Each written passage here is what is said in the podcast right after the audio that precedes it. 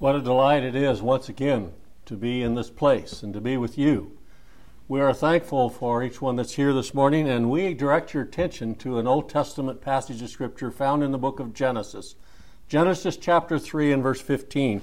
We're going to start there, but we're going to be moving through several places in the Scriptures. The new birth gives us such a new view of the Bible. I remember before the Lord saved me that the Old Testament was a historical book, and when I read Genesis chapter 3 and verse 15, there was not much significance to it. Okay, there's going to be someone come to take care of a problem, but I didn't realize the problem in its capacity, total capacity. Here in Genesis chapter 3 and verse 15, after Adam sinned, after he fell, after darkness came, after they hid themselves in the garden, after they covered themselves with fig leaves, after the catastrophic event that took place in disobedience to Almighty God, we find here that God comes to them and shares with them a promise that He has made in the covenant of grace. This we find as the first written time that God shared that He's going to deal with the problem, but He has before the foundation written in the covenant of grace. This is how I'm going to take care of the problem, even before it took place. I will. God said, I will. You know, we find two things in the scriptures. He said, I will, and He says, You shall. Our will is not going to accomplish anything. We're thankful that He makes us both to will and to do of His good pleasure. He is the foundation stone of our salvation at the very beginning, in the middle, and the end. He is the foundation stone. All right, I will put enmity. Now, that's a verse, a comment that we find brought out in the book of Romans. He said that we by nature are enmity with God. We're enmity. Now, that's more than being upset. That means we are at warfare with God. We have nothing that God is interested in, and we are completely in, uh, against Him. I, I've shared this morning with Daniel uh, that when I heard the gospel the first time, my comment about the preacher was, I hate that man. I found out I was mad at the postman. He was delivering the message. I was angry with God because I found out that what I had been had my whole hope on was not a true foundation, it was sand. All right, I'll put enmity between thee and the woman, and he's speaking to the serpent. Now, I'm glad that Adam and Eve got to be hearers of this, but he is speaking to the serpent, and he says, I'm going to deal with you in time. But the most important thing that I'm going to do is I'm going to come as the seed of the woman and I am going to ransom fallen Israel. I'm going to ransom my people. I'm going to ransom my children. He says, I'll put enmity between thee and the woman, and between thy seed and her seed. And her seed, it shall bruise thy head, and thou shalt bruise his heel. What a wonderful statement. And it is so much more wonderful when we realize that God had an interest in saving his people before the foundation of the world. We find out that in God had uh, uh, mentioned there, he delivered. He was delivered. Christ was delivered by the determinate counsel and foreknowledge of God. That he had an interest in saving a people before the people ever had a need for, the, for salvation. God was not surprised when Adam fell in the Garden of Eden. He knew exactly what was going to happen. In fact, in fact, we find there was a lamb set aside, slain from the foundation of the world. It is not a covenant. This covenant of grace is not a covenant that God made with man. It is a covenant that God made in the Godhead. The Father, the Son, and the Holy Spirit agreed in the covenant of grace to save a people for the glory of God and for the glory of the church.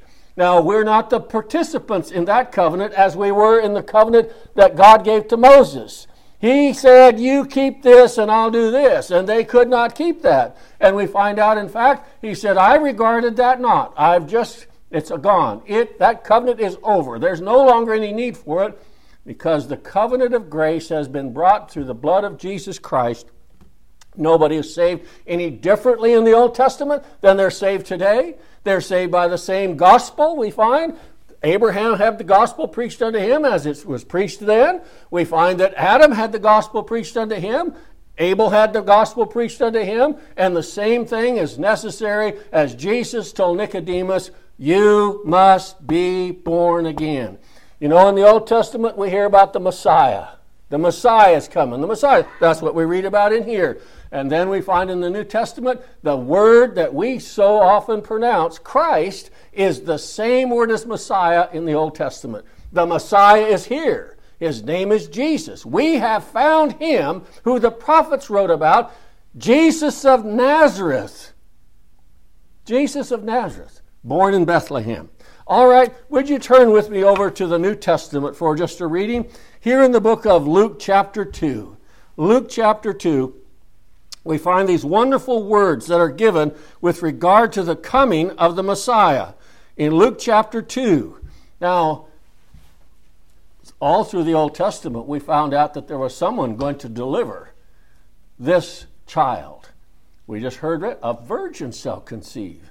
You know, I don't know about you, but in religion, I said, how can that happen? Well, when we read the scriptures, we find that God is all powerful. He can do all things. And it, when you just think about it for a moment, what power it took for God to put some dirt together in the form of a human being and breathe into the nostrils of that dirt person, of the dust of the ground, breathe into his nostrils the breath of life, and he became a living soul. That is as great as a virgin conceiving. God did that on purpose because he did not want any human uh, sin brought into the equation. He performed it in such a way that this person that was going to be born of a virgin would not have Adam's nature. He would become a man. He would have flesh and blood like all those that needed to be died for, ransomed, but he did not have what we have, and that is sin. And we pass that on to every generation. I can blame my dad for it. He can blame his dad for it. He can blame his dad for it. And my children can blame me for it because I passed it on. The man passes it on, and that's why it was necessary that, that uh, Joseph was not in the equation of that firstborn son.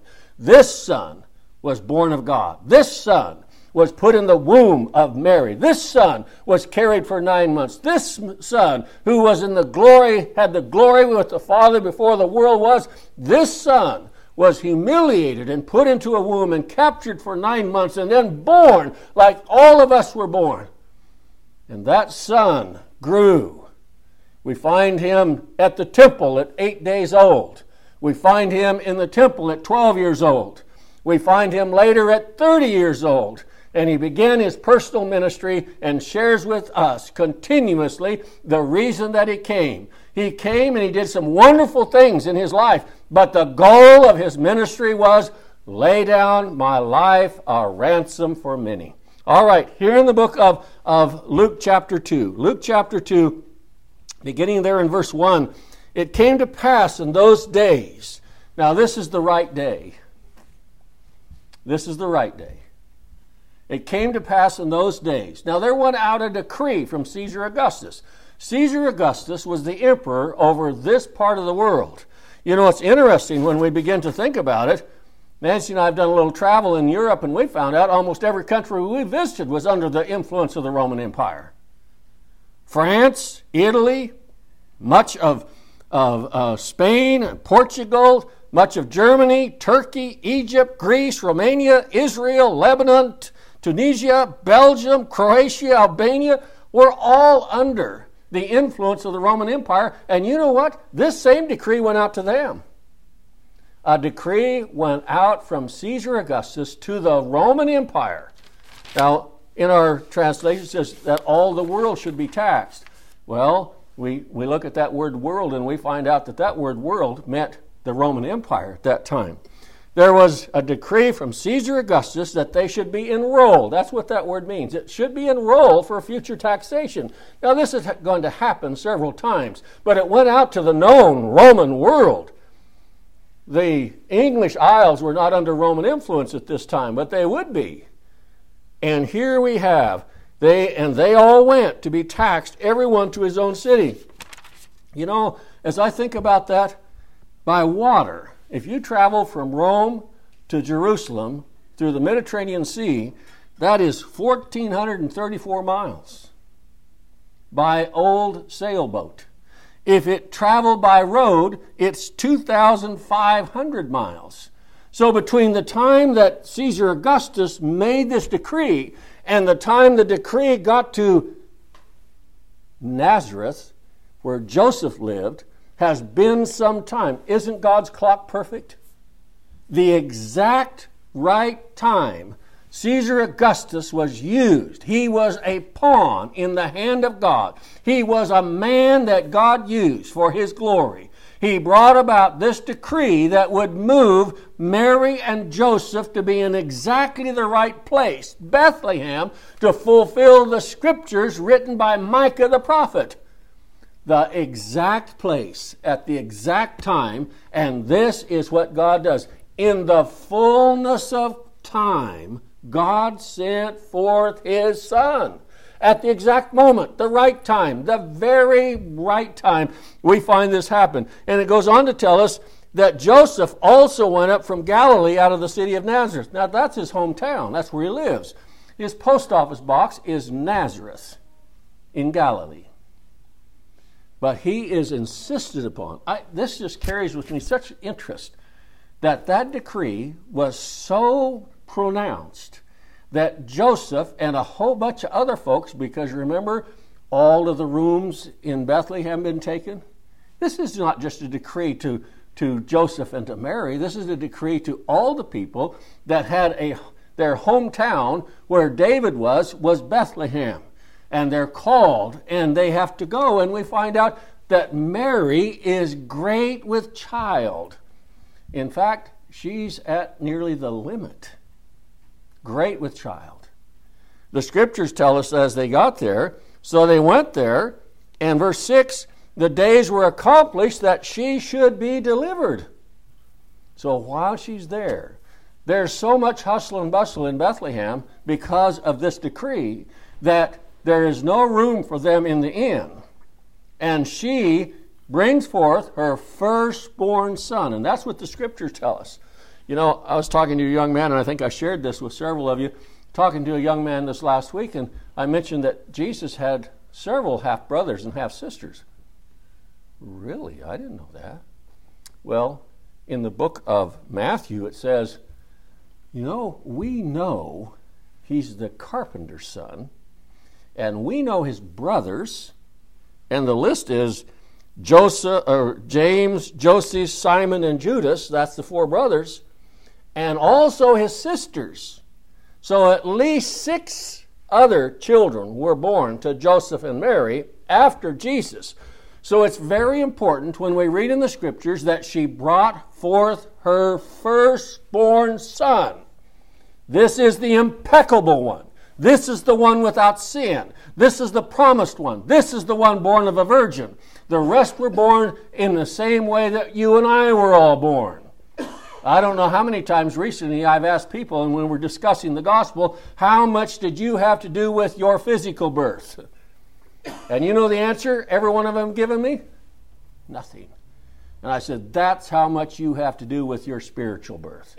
Nothing. It's taken care of for us on our behalf in the covenant of grace. So we find here that they went, they uh, delivered her firstborn son, wrapped him in swaddling clothes, laid him in a manger because there was no room for him in the inn. We find out that the king of the Jews, we find out the governor.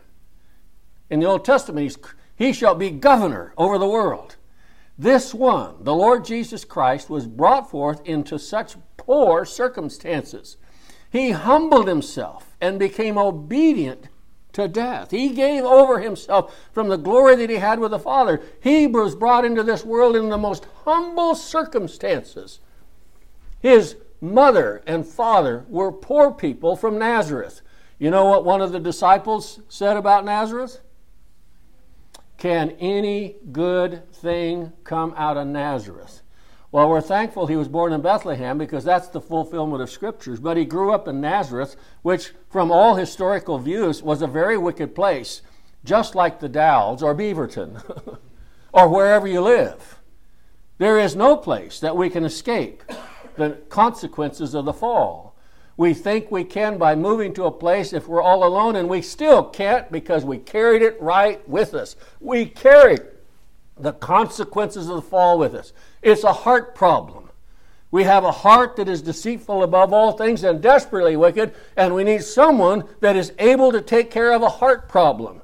And this is the person, Christ Jesus our Lord, as it's contained in the everlasting gospel, that He will give us a new heart. What does that say about that then? That will love me. That's what He does. He gives us a new heart that we're capable finally of loving God. Goes on to tell us here that it says, and they were in the same country, shepherds abiding in the field. It's interesting, isn't it, that we have the shepherd, the Lord Jesus, the good shepherd, the great shepherd, the chief shepherd, here lying in a manger, and at the same time, there are shepherds demonstrating what it is to watch over their flock by night. I appreciate what I read in the Old Testament about the Lord. He never sleeps nor slumbers. He's watching over his flock by day and night. He takes care of his flock day and night. He takes care of all their needs day and night. And he takes care of our sin day and night. It has all been put on him. These that were watching their flocks by night, and now something happens. You know, the angels were even surprised at this, I believe. They look in to see things about the gospel because the gospel is not made known to them. The gospel is only made known to humans. Now, we read in the scriptures that a third of the angels fell on purpose by God's decree. The rest, they look in to see if they cannot behold the gospel. Well, here they're going to see the, the uh, God, the very God. In fact, it tells us over there in the book of John that the Word became flesh. The Word became flesh. God became flesh. His name is called Emmanuel, which being interpreted is God with us. God with us. The Word became flesh. God became flesh. Well, we find out why. For the suffering of death. A body thou hast prepared for me. It is absolutely necessary that this one, this Son of God, because of his great work in the covenant of grace, this Son of God would come, just like we read here, just like the Bible describes it and declares it, that he would come and lay down, as he said he would do, lay down his life a ransom for many. That's why he came. Now, there's a lot of other benefits to that. We find that a man at the pool of Siloam, there was a benefit. He got up and walked away. A woman with a great issue of blood, she was healed. We find that three people that we know of were raised from the dead physically. All of these things happened, but the scriptures tell us that he was he faced, he charged, he put his face as a flint towards Jerusalem and the cross. That's why he came. The, it says here, these angels, they had never seen him like this. They knew him as God Almighty. They'd never seen him in such a humiliated form. They'd never observed him this way. And I'm sure they ask among themselves, why is this happening? And then we find out that because of this, God can set his people free. It says, The angels, fear not, for behold, we bring good tidings. That's the gospel. We're talking to you. What is the gospel? You know, the scriptures tell us uh,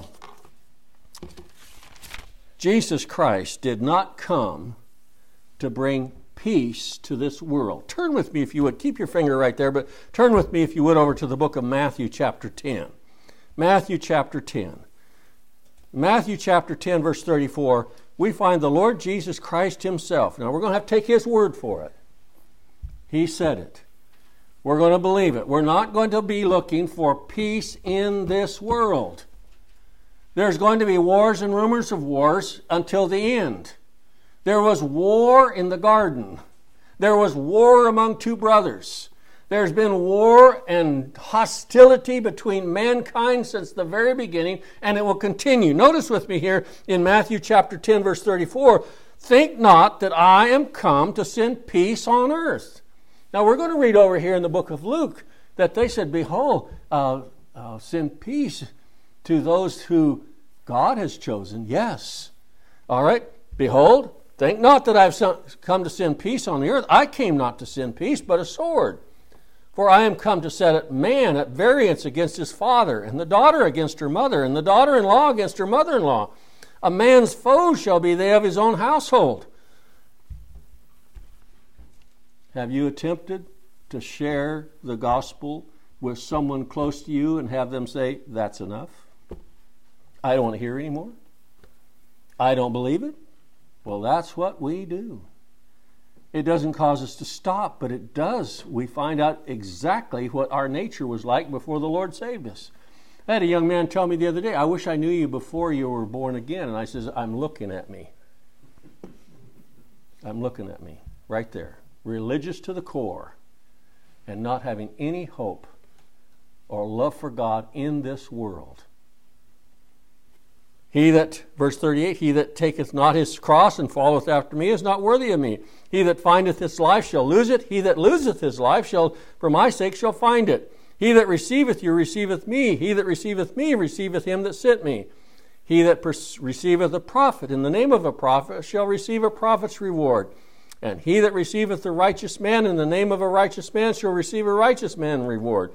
And who shall give drink unto one of these little ones a cup of cold water only in the name of the disciple? Verily I say unto him, he shall in no wise lose his reward. What does he say? I'll not bring peace.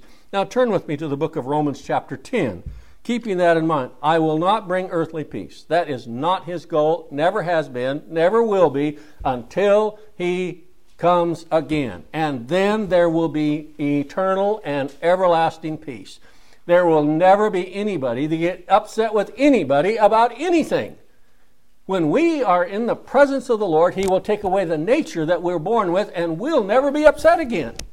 We will not have high blood pressure over that driver that just cut us off.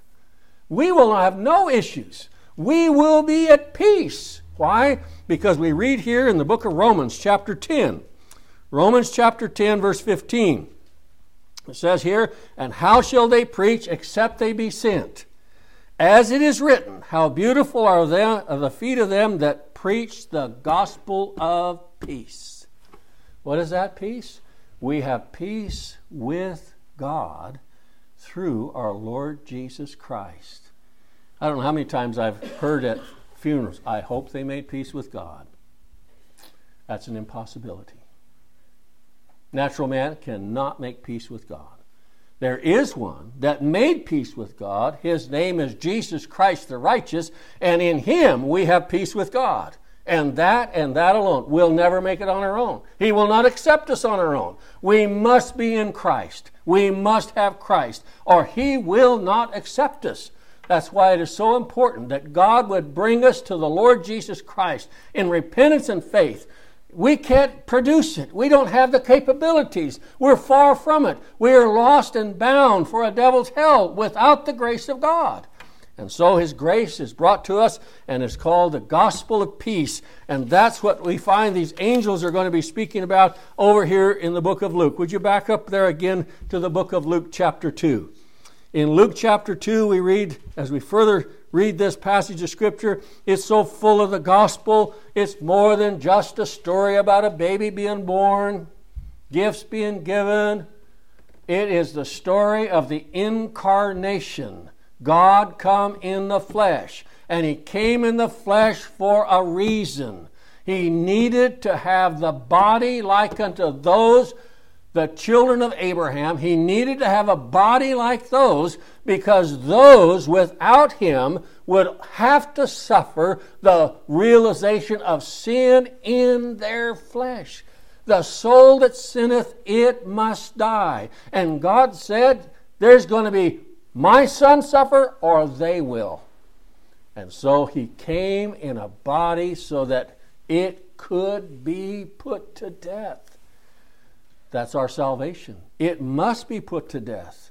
The preacher said that I, if I was there, I, I would not allow that to happen. He doesn't understand what it's all about. He doesn't understand the incarnation and the necessity of this one coming and being a lamb slain from the foundation of the world. This is our hope and this is our salvation. Back in the book of Luke, there we read in verse, I believe it, verse 8, there were in shepherds, lo, the angel of the Lord came upon them.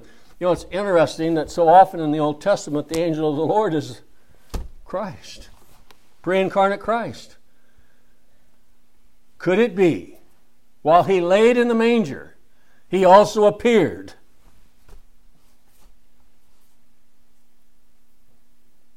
The angel of the Lord appeared to some shepherds. And the angel of the Lord brought this good news. It tells us there in verse 11. Well, verse 10 I bring you good tidings of great joy, which shall be to all peoples. You know, this, the gospel is going to preach, be preached to every nation, kindred, people, and tongue for one reason that in those places where the gospel is preached, there is somebody that God intended to hear it because their names are written in the Lamb's book of life. There is reason for the gospel being preached there. It's not wasted on them, it is necessary that the gospel be preached. I bring you good tidings, I bring you the gospel of great joy. For unto you is born this day in the city of David Bethlehem. Now, that's a wonderful word, Savior. Savior. What does that mean? You know, in religion, you don't think much about it. But if you have a Savior, that means somebody needs to be saved. Day before yesterday, Nancy and I were over on the coast, and our daughter mentioned there's a plaque over there on the ground at Rockaway Beach. a plaque in memorial, and I don't remember the guy's name. It says, He who was swept away to sea while trying to save a friend he had never met. Now that's inscribed on a piece of stone right there at Rockaway Beach. His name, he was swept away to sea trying to save a friend he had never met. Someone was drowning and he tried to save him and lost his own life. Now, I can't call him a savior, can you? You know that's what religion is? Trying to save. But here we have a savior, someone who can actually save his people from their sin someone who actually was predetermined to save people from their sin. He is a savior that actually saves. That was the, you know, that was the worst news I ever heard until I was saved. And then that became the best news. What do you mean? I, I'm not involved in this. No, he's a savior that actually saves. And I liked another thing that that preacher said. He's a redeemer that actually redeems his people. He's a ransomer that actually ransoms his people. He took care of the business of it. This is the Savior. And it says there, which is Christ. Now, in some translations, that word has been translated Messiah, even in the New Testament. No, we, we kind of grasp that just a little bit because we've been spending all that time reading in the Old Testament and all that through the Old Testament. We read about a Messiah coming, and here we find he's called Christ. Well, just translate that to Messiah, and you'll get a grip on this because he is the one that was promised in the Garden of Eden to do a duty to save his people from their sins. And this Messiah was written in the Lamb's Book of Life long in the covenant of grace, long before the world ever began, in old eternity, Messiah was written about, and here he is, Christ the Lord. Now, that mentions a whole lot about him. It is so often left out. Saul of Tarsus understood that word once he was born again. You know, the first word out of, out of his mouth after he was saved was Lord, Master, Savior. He had something happen to him on that road to Damascus that we pray will happen to all of our families, our friends, our neighbors. Known unto God are those names written in the Lamb's Book of Life. It is our privilege to share with them the good news. As that angel said, I bring you good tidings of glad, glad tidings of good joy. There's a Savior been born down there in Bethlehem. Well, that Savior was born. He grew up. He had a three year and a three and a half year ministry. And at the end of that ministry, he declares, No man takes my life from me. I lay it down. The Romans could say, well, we crucified him by permission. By permission of Almighty God in the covenant of grace. Well, Pilate could say, I had him crucified by permission. The Lord told Pilate, He said, You can't do anything without permission. I'm in charge of this. He was in charge of his arrest, he was in charge of his trial, he was in charge of all the lashes that got to his back. He was in charge of the crown of thorns put on him. We find that they were doing exactly what natural man wanted to do with God, but it was by permission only. He went to the cross by God's permission, and he hung on that cross because God, in the covenant of grace, said there must be there must be someone that would ransom the people, and it must be someone that has the body of my people, but it must also be God. God come in the flesh, preaching this wonderful news. In Bethlehem of Judea, he was born so long ago. But you know, he never said a thing about his birth. His parents didn't mention it, the apostles didn't mention it. The rest of the Bible mentions nothing about his birth. You know what they mention? His life, his miracles, his word, and his death. But we're thankful it doesn't stop there because it is culminated three days later in his resurrection. When he came out of the tomb victorious over sin, death, hell, and the grave. Joseph and Mary went down there. Turn with me, if you would, into the book of Hebrews, chapter 9. Hebrews, chapter 9. In Hebrews chapter 9, we find some words that give us some understanding about the Lord Jesus Christ and the purpose that He came. Yes, He was born. He was born of a virgin. And you know what? She didn't remain that way. She's not to be prayed to. I thank the Lord for her. God said, You are a chosen vessel. Well, guess what? Everyone that's saved is a chosen vessel. She rejoiced in God her salvation, just like that old man came up, raised Jesus up, and said, Now I can die in peace. I've seen my salvation. No, everyone that's ever saved is a chosen vessel of God. And here we find in the book of Hebrews, chapter 2, and verse 9, it says, But we see Jesus who was made a little lower than the angels for the suffering of death. That's why he came, crowned with glory and honor, that he, by the grace of God, should taste death for every man. We follow that out. He doesn't mean that he's going to die for everybody in the world. I've visited with a young man for three years now, and he's got people that God died for in hell. And I said, That's not good salvation. That's not deliverance. That means he did not accomplish anything. That means it's all up to me. And I find that that is exactly the opposite of what the Bible says. All right, in Hebrews chapter 10, would you turn there with me? Hebrews chapter 10, verse 5. This is why it came. This is why it was incarnate. This is why the Word became flesh. This is why. It says here in Hebrews chapter 10, verse 5 Wherefore, when we when he cometh into the world, he saith, Sacrifice and offering thou wouldest not. You know what? God said, I'm fed up with the sacrifices. They mean nothing. They have meant nothing to Israel for so long. It was just a tradition. Just like almost all religions, just nothing more than a tradition. But I'm not, that's not what I'm in, interested in anymore. I'm not interested in the Passover anymore. I'm not pa- interested in the sacrifices anymore. I'm not interested in the temple anymore. You know, God was so serious about that statement in AD 70, He just said, let's take care of it, and got rid of that temple. Well, it says here in Hebrews chapter 10 and verse 5, it says, Wherefore, when He cometh into the world, He saith, Sacrifice and offering thou wouldest not, but a body thou hast prepared me.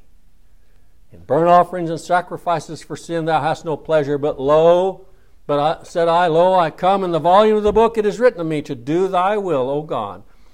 Above when he says, Sacrifice and offering and burnt offerings and offering for sin thou wouldest not, neither hast pleasure, pleasure therein, which are offered by the law. Then said he, Lo, I come to do thy will, O God. He taketh away the first, that he may establish the second.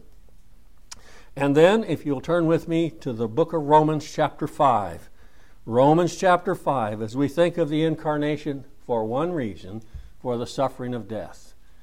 He did so much. You know, John said if all the things that Jesus had done had been written down, there would not be room in the world to write it. We have the outline. You know, we have everything God intended for us to have.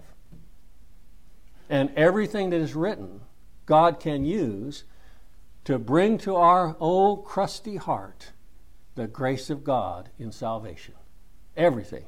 Here in the book of Romans, chapter 5, verse 19, we read these words For as by one man's disobedience, who's that? Adam. It's interesting that when we look over there, that when Eve ate that fruit, whatever it was, if you want to call it an apple, that's fine. You want to call it a peach? That's fine. You want to call it a watermelon? That's fine. I don't care. There's no record of what it was. It was the fruit of the tree. When Eve ate that, she had nothing happen. She was not the responsible party. When she gave it to Adam and he did eat, darkness fell they died spiritually instantaneously. No longer had any interest in God. In fact, they were afraid of God. They ran from God. They covered themselves with a religious formality called fig leaves, and God found them in the Garden of Eden. They didn't come looking for Him. Here it says, For as by one man's disobedience many were made sinners, so by the obedience of one shall many be made righteous. Not our righteousness, but his imputed righteousness given to us in that great transaction that God calls the new birth. You must be born again. It's not by our works of righteousness which we have done, but according to his mercy he saves us. And so I bring you good tidings of great joy. He's been here, he went to the cross, he was raised from the dead. He's sitting at the right hand of the Father, and he's waiting for the last sheep to be saved when he wraps this whole thing up, and we meet him in the air with great victory, his victory. Brother Mike.